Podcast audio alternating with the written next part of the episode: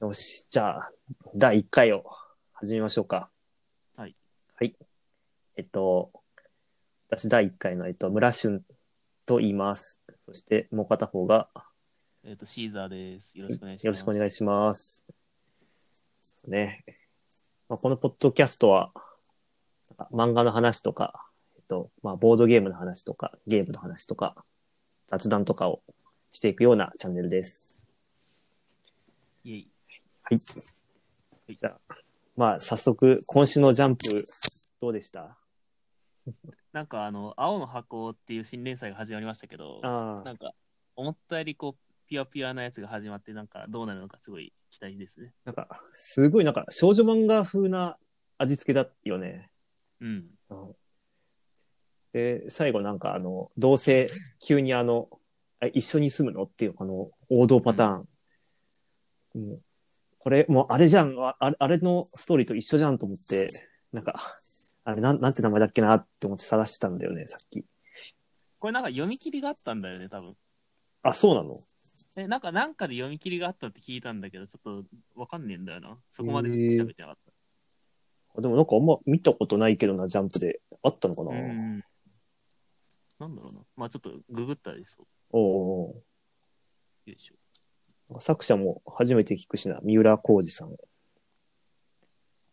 なんか女性っぽいけどね、あの、あ、ジャンププラスでやったのかな？違う、ジャンププラスはあれか。今の試し目ができるのか。うんおおてか、なんか青の箱の人、なんかしマガジンの人らしいね。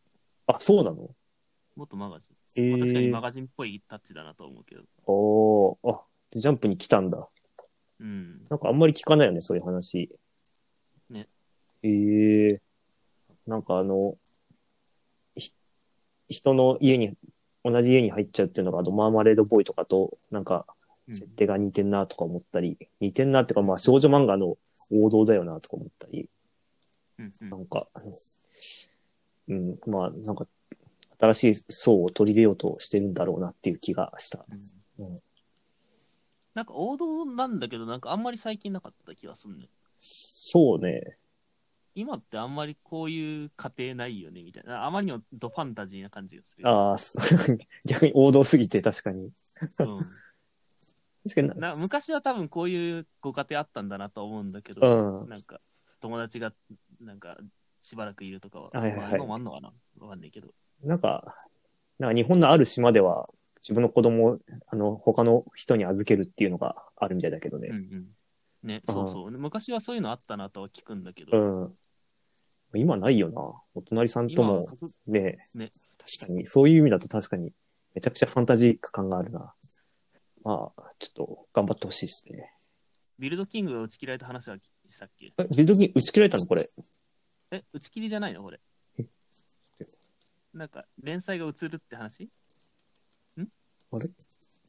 あ、本当だご愛読ありがとうございましたって書いてある。そう。ええこのまるで続くかのような終わり方はさすが。まあなんか、まあ別にちゃんと畳む必要ないんじゃないよなと思うから、まあ偉い気はする。そうだね。まあ、万が一で、あの、再ブレイクした時にここから始められるしね。ね。ええ別に、ライジングインパクト。そう。あれ、びっくりしたよな。始まったもんな。シャーマンキングみたいになかったことにしてもいいけどね。完全版そう。そんな、そんな打ち切られるほどでもなかったと思ったけど、うーん。まあ、まあでもなんか、作者コメント的にも島分もなんかうん満足はしたっぽいから、ああ次また頑張るっぽいけど。まあ、ぜひ、これも頑張ってほしいですね。シーザーはこの空いてるシーンにちょっとポテンシャルを感じ始めてるみたいだけど、空いてるシーンにポテンシャルを感じ始めたけど、うんなんかこの、いやでもこの見開き、最後の見開きはいい感じな気はするけど、でもなんか死んだ人となんか犯罪者がいねえんだよな、みたいな。ああ、これね、空いてるしな。なんか今回もう全然話が入ってこなくなってしまった。うん。それはそう。これどうなるんかなでも新たなフェーズに行った時にこうね、こう、過去のあれを落として、新規一点うん跳ねてほしいね。そういえば、うんアンデッド・アンラックの話をしようかと思ってしああ、そういうこと。ああ、それはもう全然好きにいいや、あの次に行っちゃおう。次行っちゃう。あ、てかなんか、いや、その前になんか灼、灼熱の狙い狙いかないよ。あ、読んでる読んでる。なんか、あの、俺はなんか結構飛ばし飛ばし読んでたんだけど、なんか今回のあの、実は、マーマンの肉を食ってたみたいな描写はなんか、うまかった。ああ。そう、なんか、今までは俺は結構まあ、まあまあ面白いなと思って読んでたんだけど、この話でかなり、かなりこれは面白いんじゃねえかっていう感じになってきた。うん。ねもう、そうやなでもこれはなんか今やらんとなんかためがなかったらあかんかったんかなって思うからなんか。でもなんかもう38は続いてるのかそうそうそう。意外に、意外にこの二人が実はなんかおす、なんていうの、同じ警察で潜入してたっていう意外な展開からの、うんこのマーマンの肉を食べる、食べて、まあ、それが原因かわかんないけど、ちょっと、なんかより競争っぽくなるっていう、ほう、ほうほうっていう感じかな。なるほどねっていうう。ん。なんかこの海藻のやつでハンバーグのコマがあった後にそのマーマンの肉を食ってたみたいな話があって、あこういう流れで作ってんのうまいなと。ああ、なんかこういうふうに人肉を食わされてたんかなみたいな。なるほどね。まあ、そうか、ちょ、ちょっとずつ食べさせられてた可能性もあるし、この一回の可能性もあるし、よく、まあその辺は、多分、あ多分ちょっとずつなんじゃない？うん。ああ、で、まあ、適応した結果、はいはい。なんか呼あ吸できるあ、った。そういうコマなんだ、この一コマは。俺はそうだと思った。なんかこここ結構難しいなと思って何回か読んでて、あ、こういうことなんかなと思って。はい。俺はこうなんか、うっていうコマであ食べたのかって思っうん。思ったけど、ハンバーグのコマまでだから戻らなかったな。あ、そうそう。なんかこのうが、うっていうことは、なんかまあ、食ってたことを認識して、で、食ってた認識っていうのは、まあ結構もうずっと食ってああ、たっていうことのうはそうなんだ。一回の、俺は一回のうだと思ったけど、ずっと食べてたのうなんだ。なるほどね知らんけど。えーこういうの見ると、どうしてもあの、あれよね、方針演技のあのシーンを思い出しちゃうよね。あ、そうそう。だから俺、方針演技オマージュかな。ハンバーグやって。やっぱ、あれよな、その、感性が豊かというか、その、思春期に読んだ漫画が自分の軸になっちゃうよな。そうそう。元そう、ネタねもうそうそう、元ネタ、勝手に元ネタ認定しちゃう。なんか、現代の子が、なんかあの、ジョジョを読むと、なんかあの、ネットのパロディばっかりとか思ってああ、もうそれかわいそうだね。汚染されている。なかなかこう、一時、一時創作になるような漫画ってなかなか生まれないよね。うーん。そういう、それはちょっとあれか、漫画家に失礼か。全部一時創作だもんな。難しいね。でもなんか、そうね。えむしろなんか一時創作にならない漫画ってなんかあるなんかこう、なんか一時期なんかパロ、パロが、パロしまくるのが流行ったみたいな時期があったじゃない？うん。なるほど。でもロボコはあ、そうそうそうそう。まあでもあれもでも、それはそれで立派な一時創作だからちょっと表現が良くなかったな。う んいや、うん難しいよね。なんか、まあ、ロボコ面白いなそうそうそうイインターネットミミームになるような、その、パワーのあるやつっていうのかな。うん。なるほどね。なんかまあ、ボーボボとかはなんか、もう、だいぶ経ってるのにずっと残ってるもんね。ボーボー、ボーボーボね、今、あ新しい新生ボーボーボ、新設ボーボーボやってるよねあれのめちゃくちゃ面白いんだけど、マジで俺、新設ボーボー読んでないんだよ。あのね、ギャグのキレはそのままにね、絵がめちゃくちゃ上手くなったんだよね。もうそれだけでめちゃくちゃおもろいんだよね。うん。めちゃくちゃ絵がうめえと思って。あれってどこでやってるの？ジャンププあれ、ラス？あれなんだろう？なんか、俺、ウェブ漫画アンテナっていうなんか、あの、毎日なんかウェブ漫画が更新される、あの、合法なサイトでよ見てるんだけど、ああ、ジャンププラスああふわりどんぱ、ボーボボふわりどんぱち新設ボーボボって読むと、なんかこう、作者の沢井さんのこの遍歴を感じることができて非常にいい。それでアン、アンデラの話は、うんアンデラの話か。アンデラの話しようと思ったけど、何の話だったっけ？うーん。今、新設ボ ードああ、あ結局なんか妹と殺し合わされんのかな？殺し、妹は生きてる。あ、でも多。分、俺もなんか、もうすでに殺しあったのかなって思ったんだけど、ど、どっちなんだろう。うん。どうなんだろうね。まあ、鉄山鉱、鉄山鉱だっけ？八鉄山鉱。海、八海山鉱。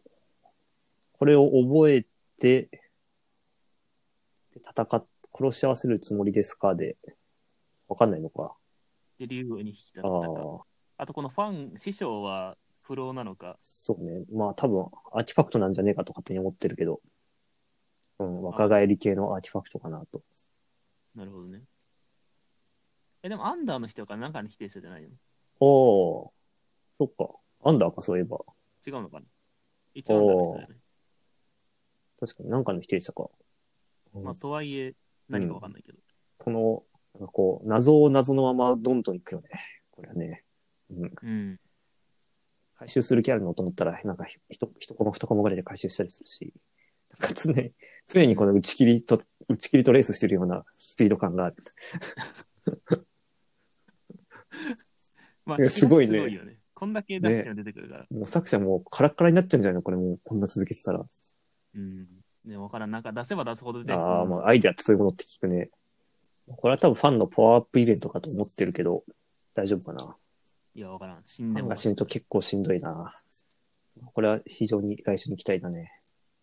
まあでもなんかジャンプの話してるとなん確かに一生できそうな気がする。最後、最後で、俺からはじゃあ最後、このハッピーハッピーバースデーっていうのが、今回面白かったなと思って。この、これはこれ読み切りみたいなだね。なんか最初、駄菓子菓子の人かなって思ったら違かったっていう。の。うんうん。で、あの、この、こういうなんか邪道魔法少女系がすげえ好きで。なんかじゃあ一応あらすじを聞いてもいいですかね。えっとね、まあなんかもともとなんか魔法少女をやってるっていう前提では始まっていて、で、なんか魔物を倒すんだけど、まあこの読み切りの最後でこの魔物を、あ、まあ、まあ、えっ、と、魔物をこう倒せば倒すほど魔物を吸収して、まあ多分自分も魔物っぽくなっていくっていう。まあ、本人は、その、普通に魔物退治してるつもりなのに、まあよくあるあの、使い魔、うん。使い魔的なやつが、なんかもっと魔物を倒しましょうみたいな、あお煽って、で、この魔物を吸収させて、で、なんかこの使い魔はにっこりみたいな、こう、うまくこの、この子は利用されちゃってるんだっていうような、なんか邪道魔法少女系によくある。で、なんか主人公は、なんか友達と誕生日パーティーがあったんだけど、もうそんな風に、もう、魔物を吸収しすぎて、人間じゃな、人間じゃないっぽい姿になっちゃったから、もうなんか普段の生活は送れないよっていう感じの話。だからぜひ、ここから話を膨らまして次が見たいなと思うんだけど、まあ読み切りだから、まあでもなんか、あるんだったとしたらあれじゃないの？なんかあの倒される、でも魔法少女は魔そうそう、法少女だよね。魔法少女、魔法少女。じゃあなんかこの異形の体のままなんか魔法、魔物を倒す話にはなるんじゃない？そうね、まあ、もしくは、その、魔物になっちゃうかとかだよね。うん。そういうなんかこの、主人公のこの苦悩が多分うまく描かれるんだと思うんだよね。まあなんかあれだよね。そもそも魔物とか魔法少女とはそうそうそうそれ、ま、窓マギルートになったりするね。うん。っていうのがね、やっぱ好きで。大魔法峠とかああいうのも好きだったんだよね。大魔法峠はあれじゃなかったっけ？なんかあの、めちゃくちゃ強いやつ。やつだっけ、サブミッションで敵を倒す魔法少女。うん。いうんうんうん。なんか一話だけ見たことある気がすやああいうのがね、好きなんだよね。る。でも大魔法峠とハッピーハッピー一応あの、邪道魔法少女っていうくくりで俺はお同じだと思ってる。あ面白さは全然質が違うけど、うんこの魔法少女っていうこの決まりきった枠をいかにこう裏切るかっていうのが邪道魔法少女の面白みのではある。だから大魔法峠はサブミッションを使ったりとか、こういう風に、ハッピーハッピーバースではその、うまく使い魔にしてやられてるというか、なんか、倒したいけど倒したくないみたいな感じになってるとか、うん。うん。こういうこの裏切りがね、好きなんだよね。魔法少女、マドカマギカも、そうだ、あれも邪道系だね。あの、結局あの、使い魔みたいなやつに操られてるっていうか、操られてるっていうかなんかあれか、うん。あの、魔物を倒す、倒すのはその使い魔の都合で倒してほしいだけで、その、主人公たちは倒せば倒すほど、あの、ソウルジェムが濁って、あの、最後はな消えてしまうっていうか、死んでしまうっていう、じゃあな、私たち何のために戦ってるのっていう。まあなんか割とこう、異世界転生ものの類型に近いよ、おー、なんか、まあとりあえず、もともと別に何でもなかった存在が特殊能力を得るんだけど、その過程で、まあ誰かの異世界の神の力がはいはいはい。まあ確かに。の人に悪意があるかどうか。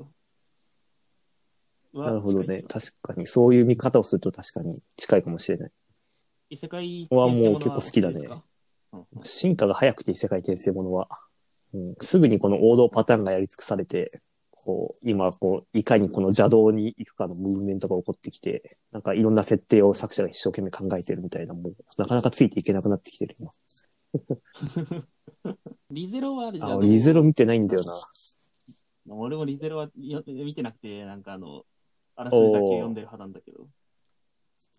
一応なんかあらすじ的には、まあ、とりあえず異世界転生をした主人公は別に特殊能力を持ってないんだけど、死んだらリセ、なんかあの、おうセーブされた場所、時間まで戻るっていう能力を得てしまって、で、ただなんか結構、あの、周りの人が自分を殺そうとしてくるから、なんで殺してくんねやろうっていうのを解決しへて、ー先に進んでいって、で、ある程度進んだらセーブが更新されるっていう理由死に覚えゲーム。なるほど。なんか、たまにその異世界転生ものを被ってる普通の話っていうのも結構あって、リゼロもそんな感じなんじゃないのかなっていう。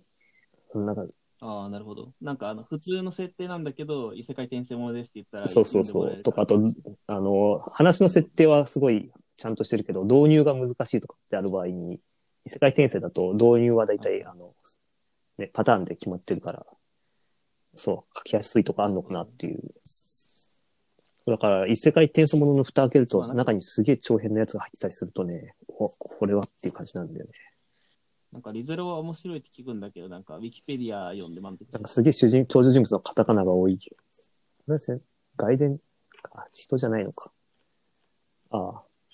よく、でも、ウィキ、ウィキよくこれ読めるね。相当な量じゃん。た。まあ、相当の量だけど、なんかだから帰ってなるほど、それで満足しようところ。へえ。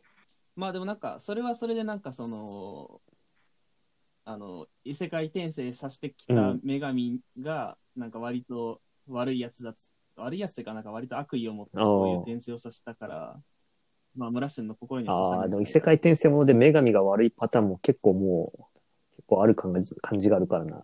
まあ、その、いかにその、お王道を匂わせつつ、その女神が実は悪でしたみたいなのは、すごい好きかもしれない。ああ、なんか、なるほど。なんか最初からこいつ悪いやつだそれはそうだね。なんか一つのパターンとして受け入れてるけど、その、下道魔法女的な、魔法少女的な、こう、裏切りは少ないかな。なるほど。俺も魔法少女ってついてるだけでもう、あのもう、一つのあの、パターンを、パターンを裏切れるからね。まあ、なんかジャンプは今結構面白いのがそうね揃っていると思うので、なんかいい感うんうんうん。じに進めばいいなと。そうだねど。れも面白いよな。絵もすげえ上手いしな、どれも。まあ、呪術廻戦もね、順当に面白かったし。そうね今回ならずっと喋ってたしな。喋ってるけど。まあもう、期待値がバカ上がりしてしまってるからな、やっぱり、呪術廻戦は。読んじゃうよね、しっかり。うんまあ、ジャンプじゃないと、ちょっと最近ではないけど、オーマイ昆布の続編が出たっていうニュースを見て、びっくりしちゃったんだよね。んそう。なんか料理漫画あの、リトルグルメっていう、昆布好きな人駄菓子を組み合わせて、リトルグルメを作るっていう、なんか、それこそキュウリに蜂蜜をかけてメロンの味がするとか、あとご飯の上にオットットを乗せてマヨネーズをかけると、オットット、あ、オットットご飯とか、そういう、そういうなんかお菓子、お駄菓子を組み合わせて、なんかお菓子を作る、ん？お菓子ない食べ物を作るっていうのが、オーマイ昆布。で、なんか作者が神谷隆弘先生と、しかも秋元治っていう、秋元康か、秋元康先生、A- AKB の。で、まあ、普通にあの主人公、普通のなんていうの、高青年系の主人公で、で、父親がその、ダンゴロウっていう、なんかすごいクズ、クズ、クズな父親なのよ。なんかこう、ダメな、ダメな父親で、居酒屋を、定食屋をやってるけど、なんかまずいものしか作れないとか、そもそも店を開けないとか、まあなんか結構気違い、気違いじみたややばいやつなんだけど、でこのオーマイコムミドルっていうのがさ始まって、で、その主人公高青年だったのに、なんか中年になって、なんか仕事もせずに公園でお菓子を食べ続けるやばい中年になってて、あなんか、うんうん。あの、ダンゴロの血を、すごい色濃くついで、ついでるんだなっていう、この謎のリアル、リアル感が、もうなんかね、もうい、うんもう、1ページ目から笑っちゃったんだよね、もう。全然、全然クズじゃんと思っても。これをが喜ぶ層がマジで本当俺ぐらいの、なんか、オーマイコンボを読んでた今中年になってるから、これ、これ売れるのかなっていう気がする。売れない気がする。そう、どこに向けてんだろうっていう感じ。そうか。うん。まあなんか、懐かしいなと、懐かしいな、ありがとうございますって感じ。まあ、喜んでもらってよかったんじゃないのか。ツイッターでもちょっと探しちゃったよね、こう、感想を。まあなんか、オーマイコンボ始まってるんだ、ぐらい、ぐらいだった。あ、そうそう。なんか俺もそのオーマイコンボが始まったっていうのを見てて、なんかまあそういうのが始まったんだなと思ってた。なんか多分このチャンネルはなんか自分の推してるものをなんかそうだね出すのがいいんだろうね。でもまあ、みんなにオーマイコそうだねまあちょっと、まあ死ぬほど押してるわけじゃないから、ちょっと、いや、なんかこう、今後の、こ俺はちょっとウォッチしし続けて面白かったらなんか、都度言いたいけど、ぜひこれを、あの、昔のオーマイコンボから読読んだ方がいいとは、なかなか言えないかな、まだ。あ、そういえばあの、キングオブプリズム、めっちゃ話変わるんだけど、キングオブプリズムの監督の菱田監督が、今今期新しいアニメ作ってんだけど、フェアリーがまるってやつを見てないわ。見ました。なんか、いろんなところで配信してるんだけど、えニコー、ニコでも1話が。もうき、期待しかないじゃん。で、なんか、あ、そう、なんか、とりあえず、あらすじとしては、なんか、うん。とりあえず、養成会っていうのがあって、で、その養成会から、なんか、あの、5人のうん。男の子が人間界に来て、人間の悩みをお助けしますみたいな話なんだけど、まあ、なんか、とりあえず1話目は、なんか、あの、SNS 疲れ,、うん。疲れしている女の子を助ける感じなんだけど、なんかまあ、えっと、まあ男の子は妖精で、なんかその助けるときに変身して、おう。犬カレ空間みたいな中で、まあなんかあの、バトルをして解決するみたいな筋立てなんだけど、なんだろうな、どこの層に向けてるのかが結構難しいアニメで、なんか、まあ、俺は少なくとも、キンプリ層には向けてるわけぜね。ひ見てほしい。あキンプリ層でもない。いや、でもどうなんだろうな、キンプリ、いや、わからん、キンプリ層なのかな。別になんか、プおーリズムジャンプするわけでもないから。その急な新象風景うんへワープしたりとかありそうな気がするけど。ああ、でもそういう意味では、なんか、あなたの心をお助けしますって言って、なんか、その犬カレ空間みたいに入るという意味では、新象風景の。それは、え、ってことは、あれなの？プリズム、んキンプリと比べると、なんかこう、気違い感が少ないというか、振り回され感が少ない。うんそうやな。まあなんか、結構、ちゃんと気象転結ができてるから、なんか、一体何を見せられてるのかみたいな気持ちにあんまりならないのかな。なんのかないや、もうなんかそういうもん、いや、一瞬までそういうもんやなと思うから、おーなんか結構受け入れてしまう。でもこれちょっと、要チェックだな。もう今2話まで出てるのか。うーん。うん。まあ、ダンデビとか途中で見見るのやめちゃったんだよな。うん。ダンデビ途中でなんか追い追いついちゃったのかな？話が。で、なんかお途中で終わっちゃってんだよな。うん。ちょっと、じゃダンデビ見よあ、うダンデビ見とくわ。さ、多分そうあなんだっけ俺が最初ンデ 面白かったんだけどね。なんか追いついちゃうと、やっぱちょっとあれなんだよな。ペースが崩れて見なくなっちゃった。見なくなっちゃうんだよな。うん。まあ、その気持ちはちょっとわかる。そうそまあ、一気見したいとかは。一気見す、えっと、え結構多分最初の方だったやつどこで見た？あの、ば、全然覚えてないけど、あの、植物園みたいなところにい、い、で、なんか話が展開されてたのを覚えてる。いば、茨のむなるほど。植物が動き、動き出してるみたいな感じの。なんか、あれだよね、なんかあの、こう、病んでる感じの男の子が、なんかそうそうそうそう感じのやつかな。うん。なるほどね。そう、結構序盤。まあ、多分結構序盤だよね。いやそうだね。ポテンシャルはひしひしと感じた。うん。やっぱ俺結構ミュージカルは好きなあの。ーなんか歌でご利用ししてくる感じ。確かに。俺も、くれないっていう漫画の7話か8話かのなんかミュージカルだけの回とかすげえ好きだったな。うん。ああ。あ、そう、アニアメオリジナルのの話。うん。アニメおーはくれ俺も紅は好きなんだけど。え、うんちなみに紅の作者の、あの、電波的なえ知らないが今コミカライズされてるのは知ってます？そう、俺も知らんかったんけど、えーどこぞでやってるらしい。ウルジャンだウ。ルジャンだったかな？マジ？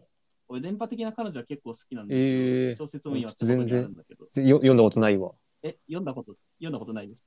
なんか、紅と電波的な彼女は世界観が一緒で、紅の10年、10年以上後かな？がえー電波的な彼女の世界って感じ。紅もでもなんか現代っぽかったから、そんなに10年経っても、なんか変わ、現代は現代。うん。一応繋がってるってこと？まあなんかあの、ベニカの、そう、ベニカの息子があーせそういうことか高校生になってるのが電波的な彼女。ああ、やっぱちょっと長いこと同じコンテンツ見るとこういう楽しみがあっていいね。うん。いや、でもなんか結構作者の人がもうなんかあんまり続編出さないのかなって印象はあるから、あれもなんか割とうん中高の時に読んだあ小ー説だからそうね思い出はあるなとは思うよね。俺は大学の時にアニメで見たのかな。はいはいはい。あの頃なんか面白い漫画を、アニメを探す修行旅に出てたから、漫画の話なんかずっとできちゃうから、あれだな。一旦別の話でもしようか。なんかしたいことありますか？じゃあ、あの、ボードゲームの話で、うん。なんかこんな、こんなこと考えたんだよね、ぐらいの話をしようかなと。まあ、で、ボードゲームの話って言ってボードゲームじゃないんだけど、なんか、ツイッターで、うん。あ、アイデアの、あの、は元はツイッターで見た画像で、まあ、俺のとこに回ってくるぐらいだから、まあまあの人が見てるような気がするんだけど、あの、おたまじゃくしを入れた水槽に、の底に五線譜の模様を置いて、なんか、リアル楽譜だみたいな、うんうん。あっていう写真が上がってて、うん。なんか面白いなと思ったのがうん思いました。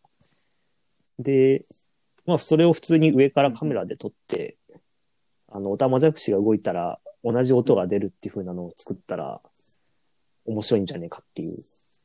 はいで、面白いの意味はどういう面白さかっていうと、まあ、生物が無意味、無意味というか、いお音楽とかを意図意図せず動いた、動いた結果が、まあ、音楽、人間の決めた、えー、五線譜のルールに従って音が出るっていうのが、なんかちょっと面白いなっていうので、それがまた綺麗な音色とかになったら、うんうんえなおのこと面白いなっていうのが思った。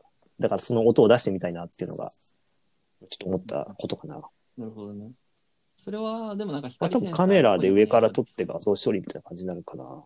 うん。あ確かにカメラの画像するのが早いのか。まあ、最大の欠点は確かおたまじゃくし3週間ぐらいで買えるようになっちゃうから、そう、そううん、どう、どうしたもんかなって。買えるになったら逃がさないと。だから、3週間ぐらいしか楽しめない楽器。そうだね。しかもなんかあの、あの横横軸が時間軸だからなんか、いこう一定の速度で流れ続けるけど、なんか別に奥とたまたくしは一定の場所にいないから、そうそうそうなんかこう動き続けちゃうよな。まあ、その辺も、でもその辺のなんか、動物の動きが何かに、人間のわかる何かにフィードバックされるって結構人気コンテンツのポテンシャルを秘めてる気がして。だから無敵丸っていう人知ってるなるほどね。なんか Twitch でずっとゲーム配信を流してる人なんだけど、だから金魚の水槽を映して。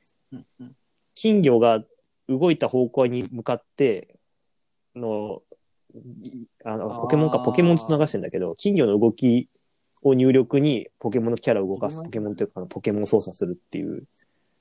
そうそうそう。やってたね。あれ、なんあなんか確かクリアしたはずそう。はい。っていうのがすごい人気じゃん、あれ。だからそれと似た感じで、ポテンシャルはありそうだなっていうのを感じております。なるほど。なんか、なんかそのランダムな動きが何かになるっていう話だったら、なんかあの、機械学習でエッチな画像をあーあれね作ろうは面白かったな。ツイッターにバンされたところがやっぱ見事だったよね。うん。ちゃんとオチがつきます。てか、まあ一応目標だったけど、案外早かった、なんか、なんか途中まで猫耳が生えてきたところまでは見たんだけど。あ、そうそうそう。猫耳が入ってきたのあ消える直前ぐらいまでは結構見てた。うんうんえっと、あれ消えたらもうおしまいだったんだっけ？あれは。まあ、そうとりあえず、Google にバンされるまでがなんかその後。別のサイトでつ続いてんのかと思ったけど、違ううのか。ああれ終わりか。残念だな。一応もあれで終わりじゃないかな。ね、いや、これすごかったよね。まあ、そんな感じで、まあ、ボードゲームじゃないけど、まあ、ボードゲームまで繋げられたらよかったけど、まあそこまでいかなかったな。そうだね。なんか、まあ、なんか面白いとは思うけど、どうしようかって感じで。もものに、面白い。どうしまあようか形にできそうであれば広げた広げてほしいけど、俺も結構、もうちょっとこのアイデアの時点でもう、うんうんあの、満足、満足、満足というか、まあこんなもんだろう感があるから、なるほどね。なるほどね。最近ね、なんかその外にやっぱあんまり出ないから、外に出ないっていうかその飲み会とかもないからさ、やっぱそのあんまりこの出来事が更新されないんだよね。こう、外で何かこう、やばいやつになったとか、まあこの間ちょちょっとやばいやつだったけど、うんまあだからこう漫画とかそういうなんかうん、おうちコンテンツでこう、ね、自分のあの欲を満たしていくしかないのかなっていう気はししている。なるほどね。なんかちなみにそのやばいやつにあった話はそうね。掘り下げれるのかな。まあ、ちょ、まあ、俺から見ててやばいやつだけど、向こうから見てもやばいやつな気がする俺、俺もやばいやつだったかもなとは思ってる。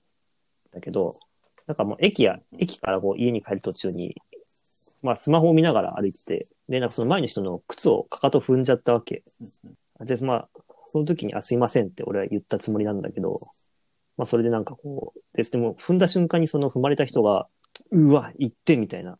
なんか結構、なんか強めの人に当たっちゃったなと思って。ちょっと強めに、強めな人に当たっちゃったから、あの、すいませんって割としっかり言ったつもりだったんだけど。で、その人を追い抜いたら、あ、後ろからなんか、ちょっとってこう走ってきて、こう腕を掴まれて、もうこんな広いところで足踏むなんてどんだけスマホ見てんだよって言われて、うわ、怖っ絡まれたと思って、うん絡まれた、怖いって思ったからそのまま無視して歩いて、歩いてたの。そしたらこのうちの方から、もう仕方すんなよってうん言われたっていう、まあ、だけの話なんだけど。あスマホ見てた。それはスマホを見てたの？だから確かに、確かにというか、完全にあの、始まりは俺が悪いんだけど。うん。その後、え、腕まで掴んでくんの？と思って。え、なんかすいませんって言ったの聞こえなかったのかなと思って。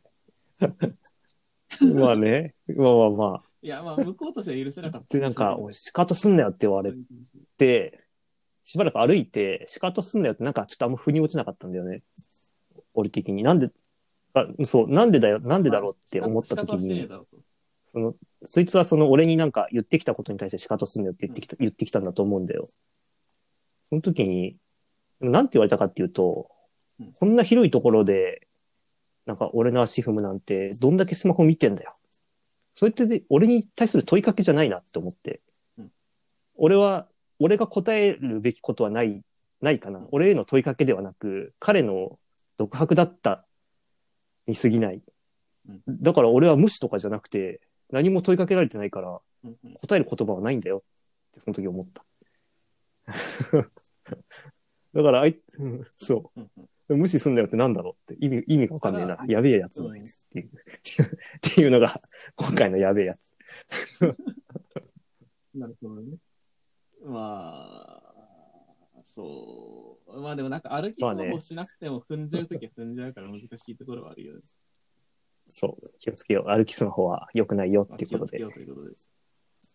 や、でも怖かったな。